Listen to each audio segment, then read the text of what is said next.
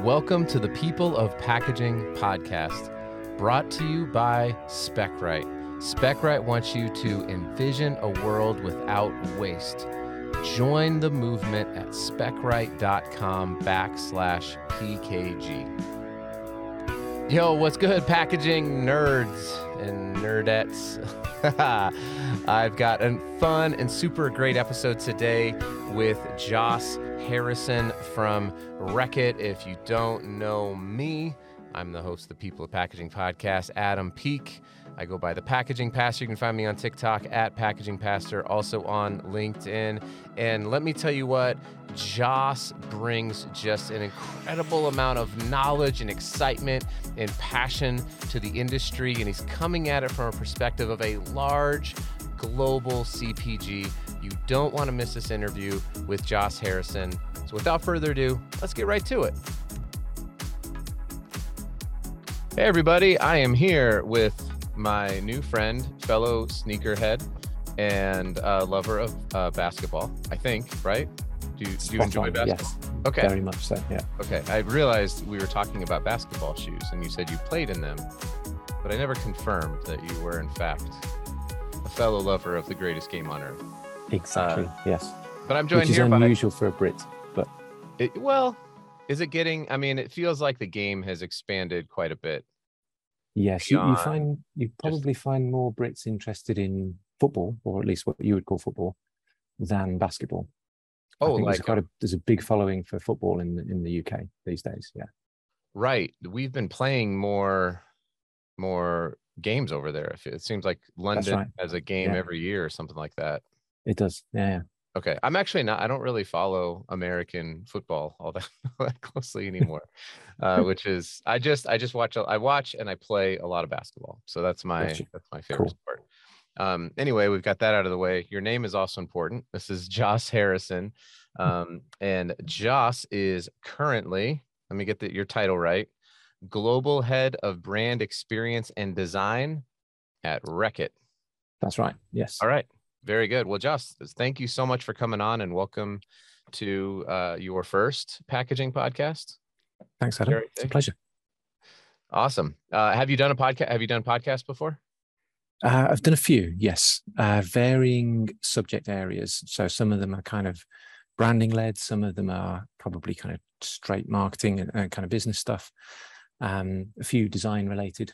Uh, my background is is industrial design or product design, so kind of there's a a, a more detailed level perhaps that I can go to there.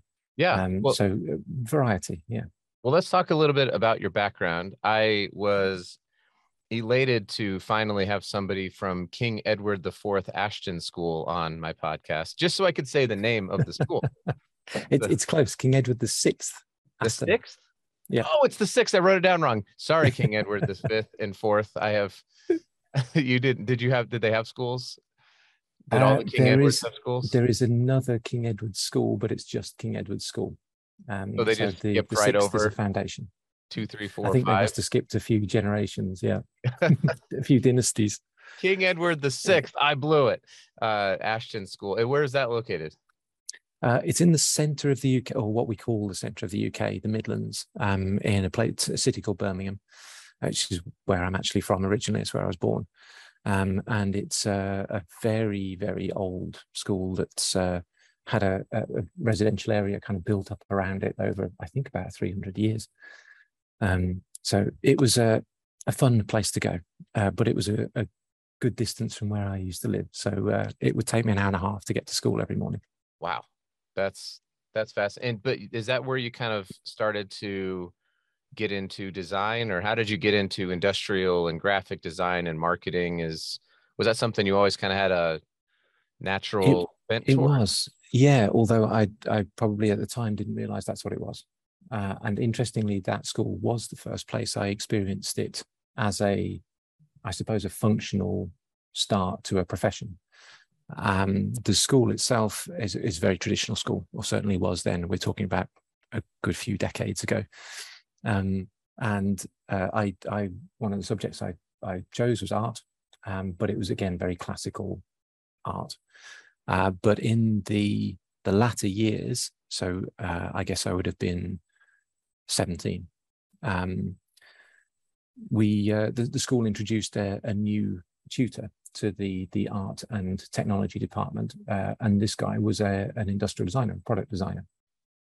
Um, and myself and, and some of the other the people on the, the course had never heard of product design before. Of course, it's self-descriptive, so you kind of get a sense of what it must mean when someone introduces themselves. But uh, this guy was a revelation. Interestingly, I was, I was talking to a, a colleague of mine earlier today, whose podcast I also did an interview for, and mentioned this this sort of uh, circumstance where you know we had a, a, lecturer join the school for the first time and, and talk about product design and that it was possible to kind of effectively create the world around you um, and of course i was hooked who doesn't want to create the world around them you know to right. to be able to to change things for the better um, and to know that you can you can make physical things you know that it, it doesn't happen in some mystical black box somewhere um, that that actually everyday people are involved in uh, sort of inventing, in in perfecting, in physically building all of the the environment that we have around us. And I think that that was probably the the single biggest thing that he he could have sold to me and a couple of other schoolmates at the time uh, that that really just drew us into this uh, the the world of design really, um, which for me has always been first and foremost physical. You know, we are physical beings, uh, and as much as we we interact with the the digital channels around us these days, we are still intrinsically need to touch and feel things and uh, be able to perceive things in three dimensional space. Uh, this kind of thing. You know, we're we have eyes in the front of our head rather than the sides, so we're we're set up by nature to judge distance and and and kind of measure things and, and get a sense of space around us. So it's it's probably the most fun anyone can have as a as a profession, frankly.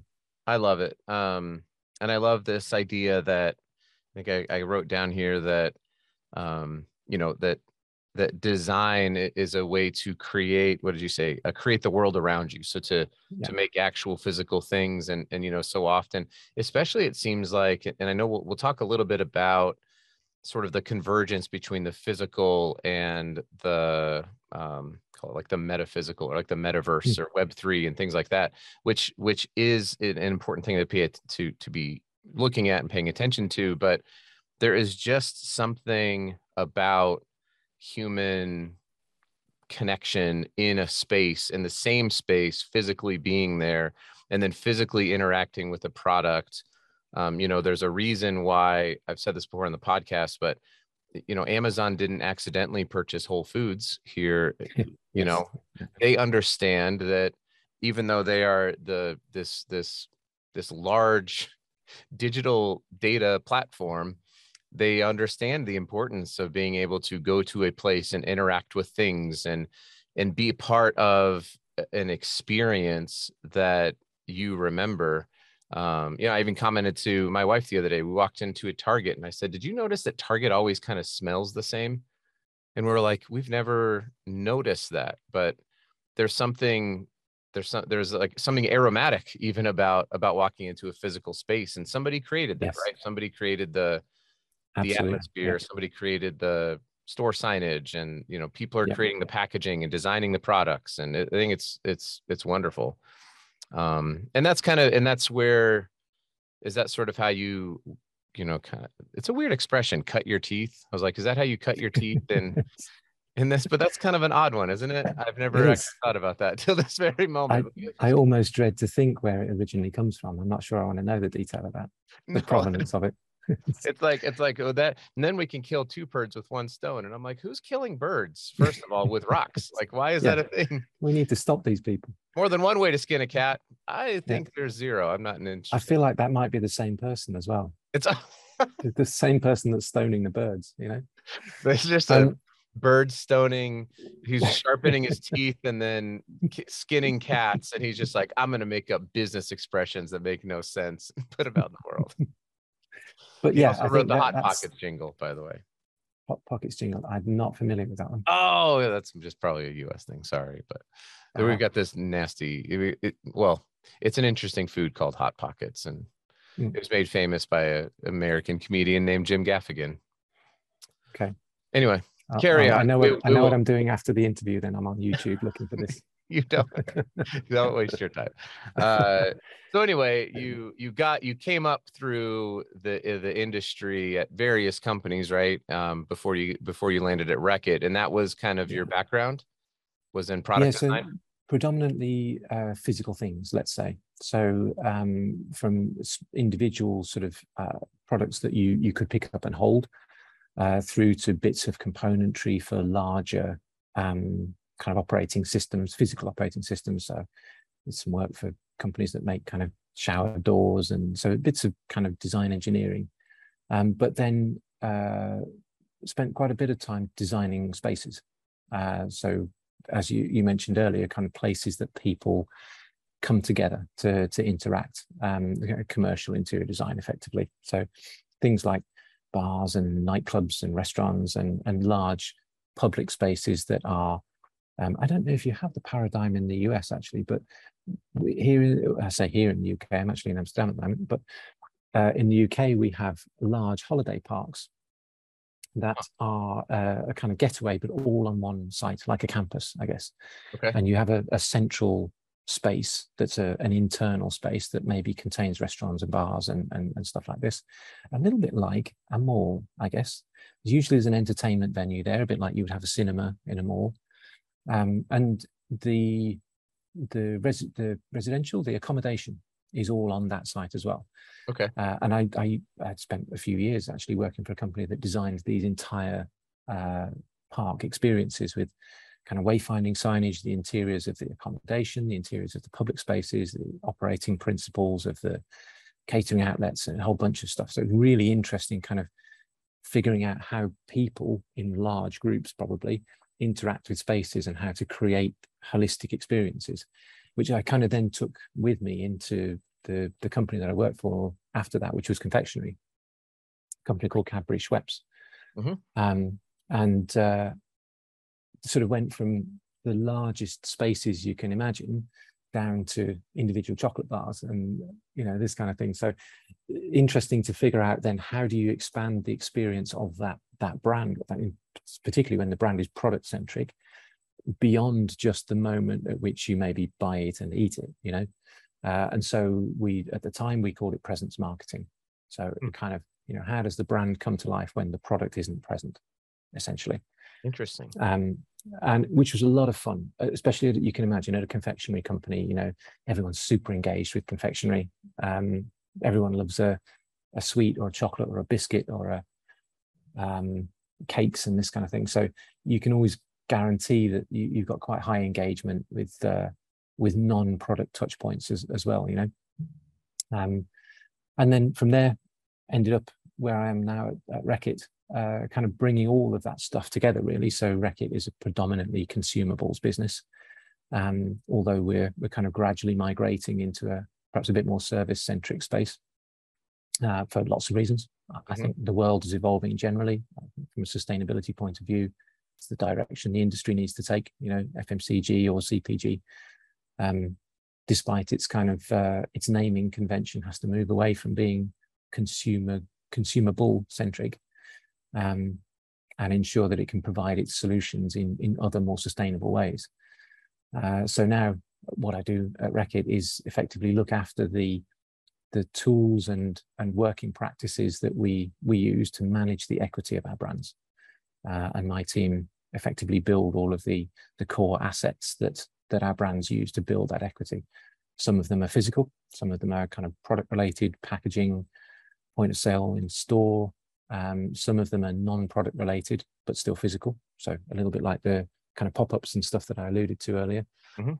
Um, and then, of course, vast, vast array of digital touch points, um, whether those are things that we use to kind of engage with people on, on social media, um, or whether they are stuff that's actively involved in, I guess, selling things, you know, helping people to understand what the proposition is and whether it's the one for them, and e-commerce assets and that kind of thing.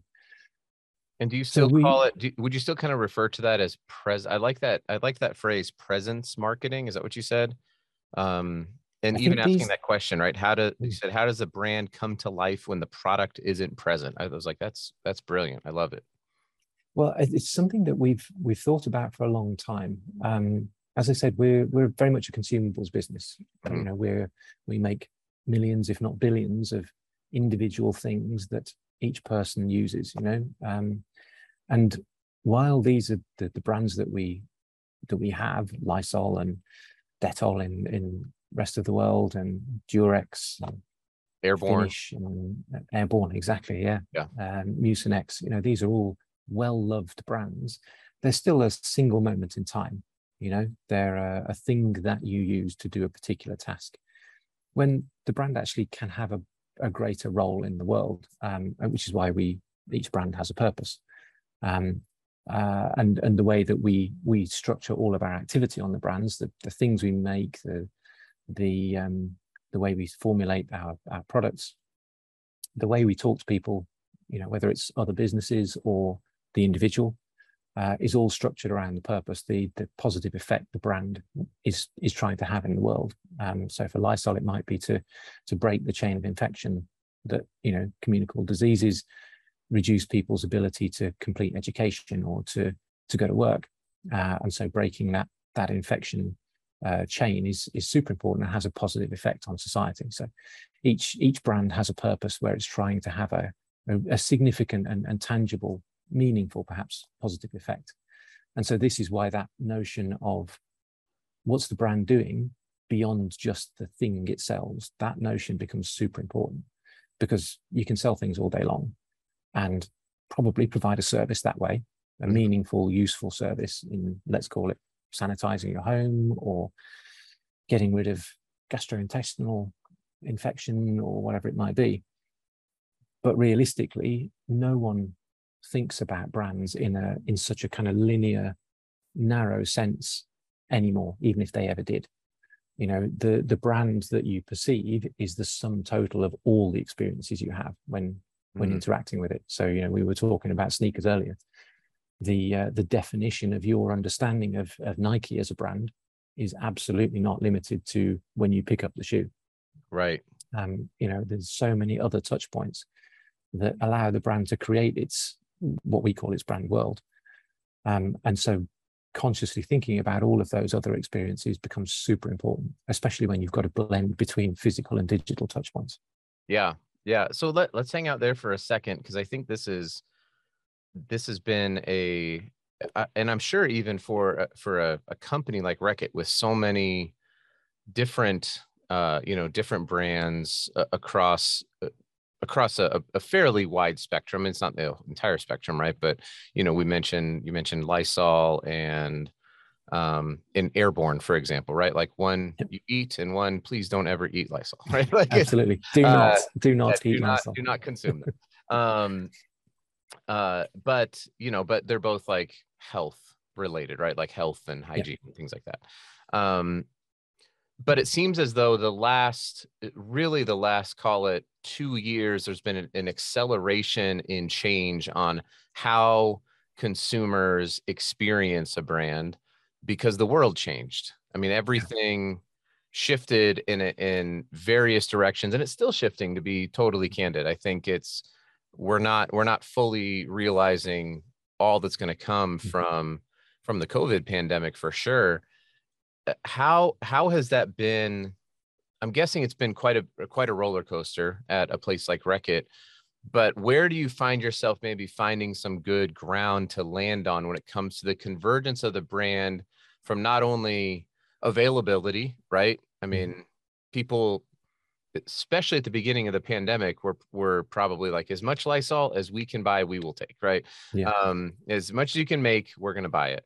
So you had availability, and presence, actual physical presence to be produced. And then you have sustainability, which has to be together with that. And then you had this whole other push happening with, like we kind of talked about at the beginning, with kind of digital life. So you had people, you had brands like shotgunning NFTs out there to just be like, I don't really know what we're doing, but we got to be on the blockchain, right? As you had all this stuff happening at one point in time, where have you found some places where those converge and maybe where you found some some good place where you're like, we feel like we've got a pretty solid foundation here? Well, I think, as you said, the the landscape's still kind of shifting, mm-hmm. um, and I would love to think that maybe it's going to settle in the next sort of year or so, but actually, in reality, I think we're we're just entering a period of of completely unsettled mm-hmm. interactions with brands and between brands and people that I think is going to just fluctuate continuously. Um, and when we look at the experience we've had as an organization and, and our brand categories, let's say, have had uh, through the last couple of years, some of those factors you mentioned have been massive drivers for change in our organization. So we, internally in the way we operate, uh, the the notion of virtuality, let's say, you know, as you said, so many people working from home or so many people isolated in home, especially during the early part of the pandemic. Mm. You know, even if they couldn't work, they couldn't go out um, right across the world. And the behaviors of internet use, it feels odd these days using the word internet. I feel old. I'm not sure anybody refers to it as the internet anymore. I like to call it the World Wide Web or the interwebs. the interweb, yeah. Yeah. um, I, I feel like the the way people um, interact with the the outer world, what they perceive to be the rest of the world, has shifted monumentally uh, in this t- in that time. Uh, and I think for for companies like ours in in CPG, the implications are enormous. Uh, and I think that's accelerated our shift to to consider what does solving people's problems look like if we are perhaps not necessarily selling billions of things that contain liquids, perhaps you know uh, billions of pieces of plastic or billions of pieces of structural carton board. Um, you know, what what does solving problems look like in a world where people perhaps are going to um, a physical retail opportunity 40, 50% less than they used to. Mm-hmm. You know, they're they're literally sitting at home or sitting somewhere that isn't even their home that they now are able to work from. Um, that they they want stuff delivered to.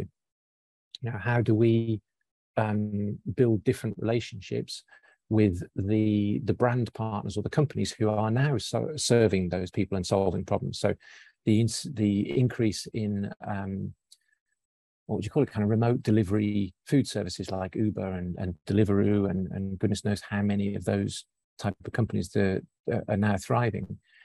The that vast increase means that people are um, either cooking at home less, therefore maybe they're using less dishwasher time.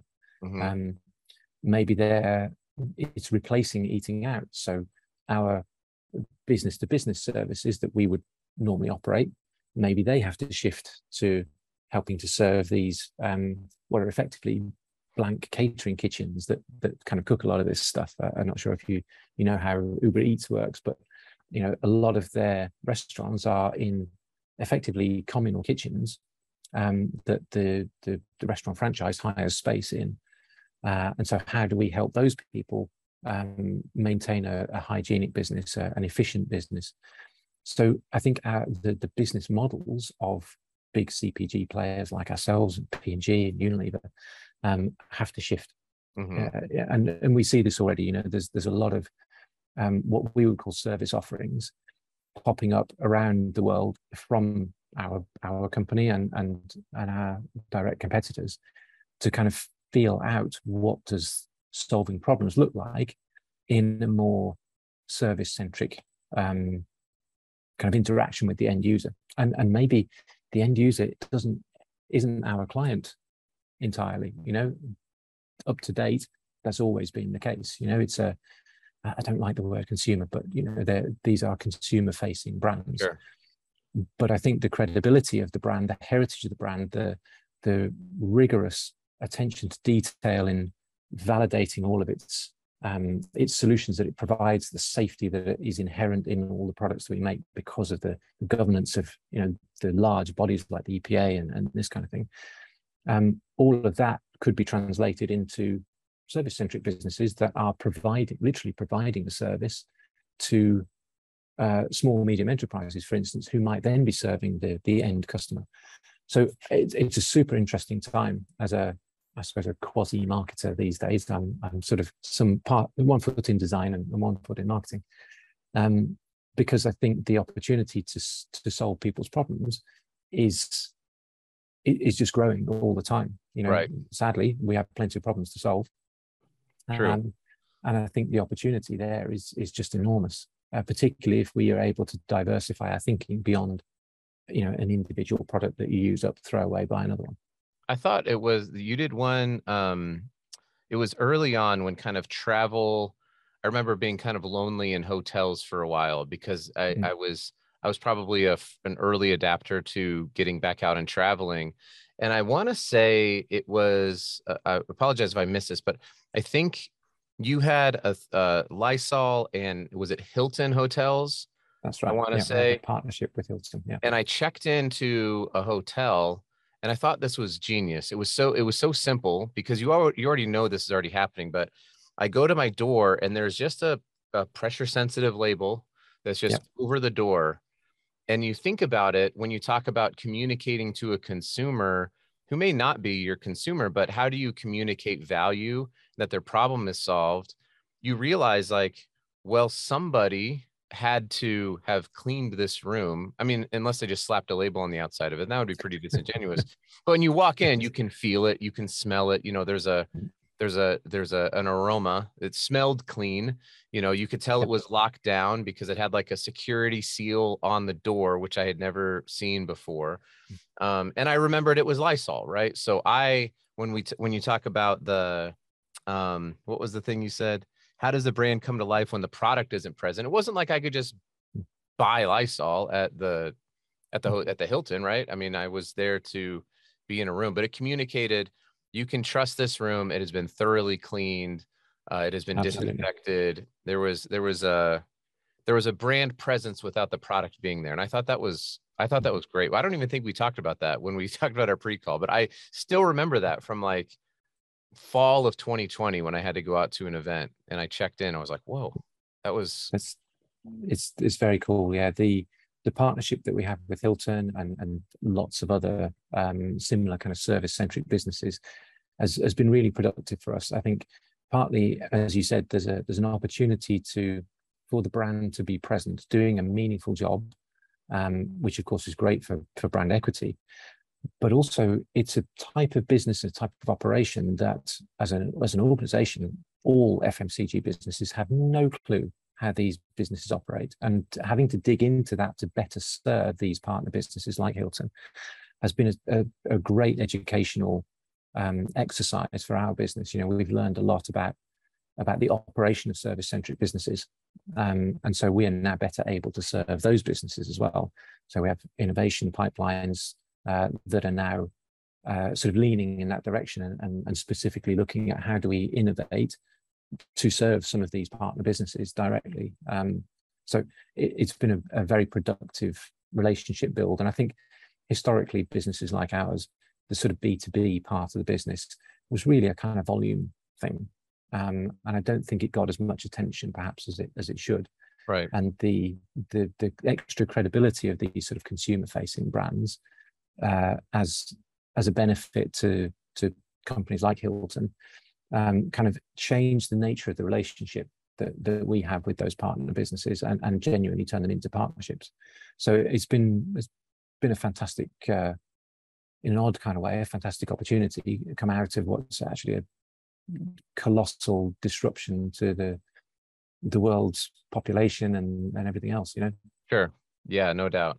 Well, Joss, we are uh, coming up here on the end of our interview, which it, it I think I say this on every interview. So if if you make it to the end of these interviews and you hear me saying the same thing all the time, I'm sorry, but I'm also not sorry because it, it, literally I just get so engrossed in the conversation. I look at the clock. I'm like, oh wow, we've been talking for 29 minutes and it's been it's been great.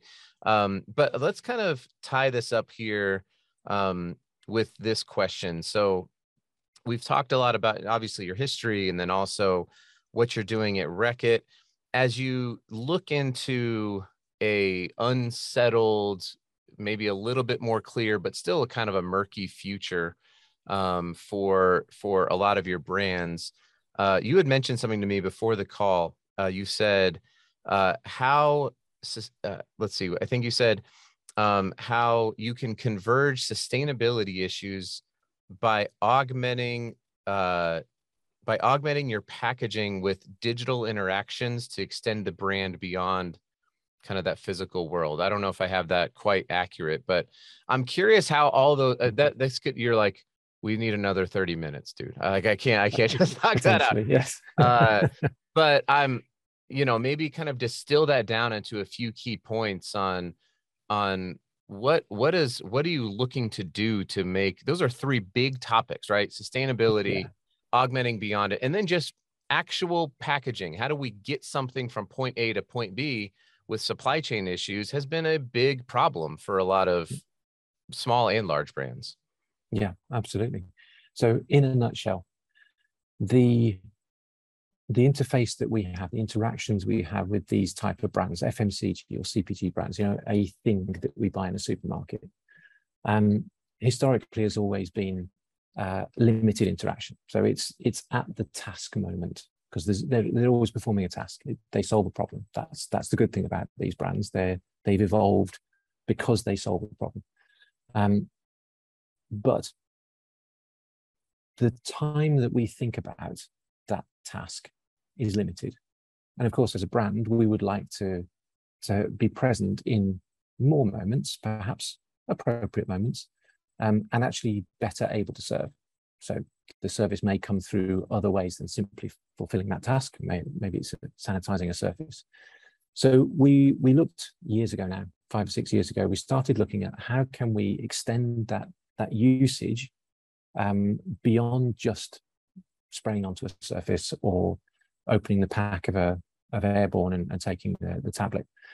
Um, and the, there's so much digital possibility, of course. You know, we hear this all the time. There's it's almost infinite. You know, you can hmm. extend experiences anywhere, anyhow. But how to make it meaningful? And what we've realized is that sustainability for us is such a massive task that the the industry needs to undertake. Um, how can we improve the sustainability profile of our brands, our products? How can we help people, individuals, to behave more sustainably through the use of these products. And so we we, we set up a connected packaging program. Um, a relatively straightforward principle using QR codes to to connect because of course it coincided with the uh, the implementation of a native QR reader in uh, the iOS and mm-hmm. the Google operating system and so on. Um, that could then serve you with content that is relevant. And how do we make it relevant? Well, we make sure that it's contextually redirected. So depending on the context of your scan, we can serve content that is relevant to that context. So maybe you're in a store, it would help you to understand the product itself and maybe the product's usage if you're unfamiliar with it. Um, it would perhaps tell you about the ingredients because for a lot of people these days, ingredients are super important, you know, in, in a way that is understandable to someone. I'm not talking about the the EPA's regulatory kind of standard list of chemicals. This is you know, what's in this thing? Why should I care? What does it do? Really, in, in layman's terms. And so, bringing to life some of these really important uh, kind of information serving moments through a, a, simple digital interface, we found to be a, a really compelling uh, use case. Further, if you think about through the, the usage of the product, you get towards the end of life um, and you want to make sure that you're responsibly disposing of this, whatever's left, you know, the container.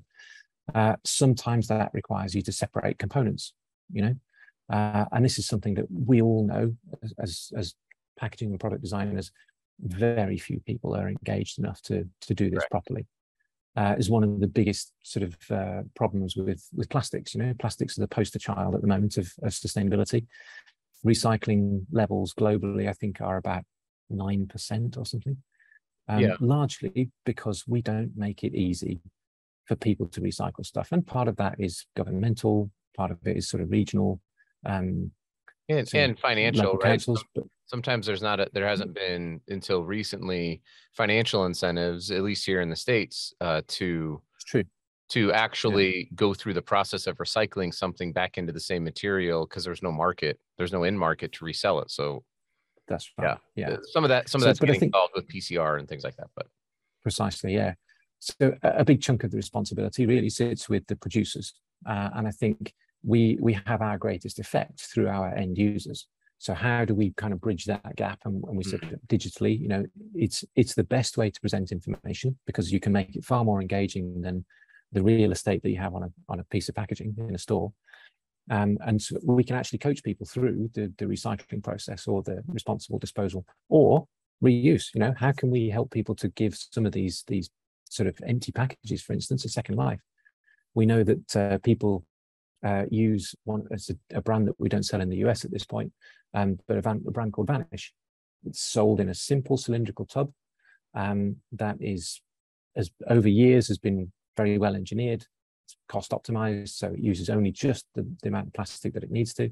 But people reuse it constantly in their garages, you know, containing stuff. They use it under their sink for other other purposes. So how can we kind of help people to to sort of reuse some of these these packages as well, so that they're not, you know, necessarily going into PCR streams immediately. They're actually really getting a lot more use out of. So that that's the, the principle in a in a nutshell. You know, using a, a digital medium to have a greater positive effect um, through largely helping people to either get better use out of the products, to better understand the products and, and make informed choices, um, or to and or to uh, ensure that they're able to to dispose of the products as responsibly as as their local um, system allows. I love it. Uh, well, Josh, I, I really appreciate you coming on uh, here on my podcast. How would would be the best way for people to learn more either about Reckitt or to connect up with you? Um, is uh, typically LinkedIn is a is kind of a great way to LinkedIn is the staple. Yes. What's yeah, that? so um, LinkedIn is the is the staple, I think, for for business. Uh, so myself and all of my team are, are on on LinkedIn um, and and pretty active. So we're we're always um, putting forward a point of view. I think on on lots of issues. Probably some that we we shouldn't, but um, it's difficult not to. Um, and uh, Reckitt has a, a very responsive um, communications team. Uh, so if you check out the website, um, there's actually the, the, website itself talks quite a bit about our sustainability uh, commitments and, and how we're working against those and a lot of the, the work that we do in uh, making our, our products and, and, services more accessible as well. So through sort of diversity and, and, inclusion. So there's a lot of really useful information on there. Um, but also there are people uh, people available uh, to, to actually talk about stuff in detail if if you'd like to. And there may or may not be a sustainability podcast on the works uh, with some folks at Reckitt also. So stay tuned. Very cool. To the people. That's good to hear. Podcast for that. Uh, and you know, it sounds like uh, potentially I'll have to grab some hot pockets and head to a hospitality park in uh, in the UK, and you can I can show you what a hot pocket is, and you can show me what a hospitality park is. Sounds like a plan. You're I'm gonna I'm gonna win that interaction though. You're gonna be like, oh, interesting. Okay, we're gonna meet, these but we'll, we'll we'll make sure we find some common ground. We'll, we'll pick one that has an, an outdoor basketball court and we'll, we'll play a few games. Okay, that'll be that'll be fun. Um, I'm I'm I'm uh, I'm all of 40, almost 42 years old, so don't don't expect too much. My best days That's are okay. long behind me. well, I'm I'm five years older, so you you still have an advantage. Uh, we'll see. we'll see. Josh, thanks again so much for coming on. I really appreciate it. And uh, hopefully we can do it again soon. Thanks. Hey, congrats. You made it to the end of the podcast. If you're looking for more great podcast material in the packaging industry, please check out Sustainable Packaging with Cory Connors and the newly redesigned Package Unboxed with Avelio Matos. Go find them wherever you listened to this podcast. Thanks, everybody.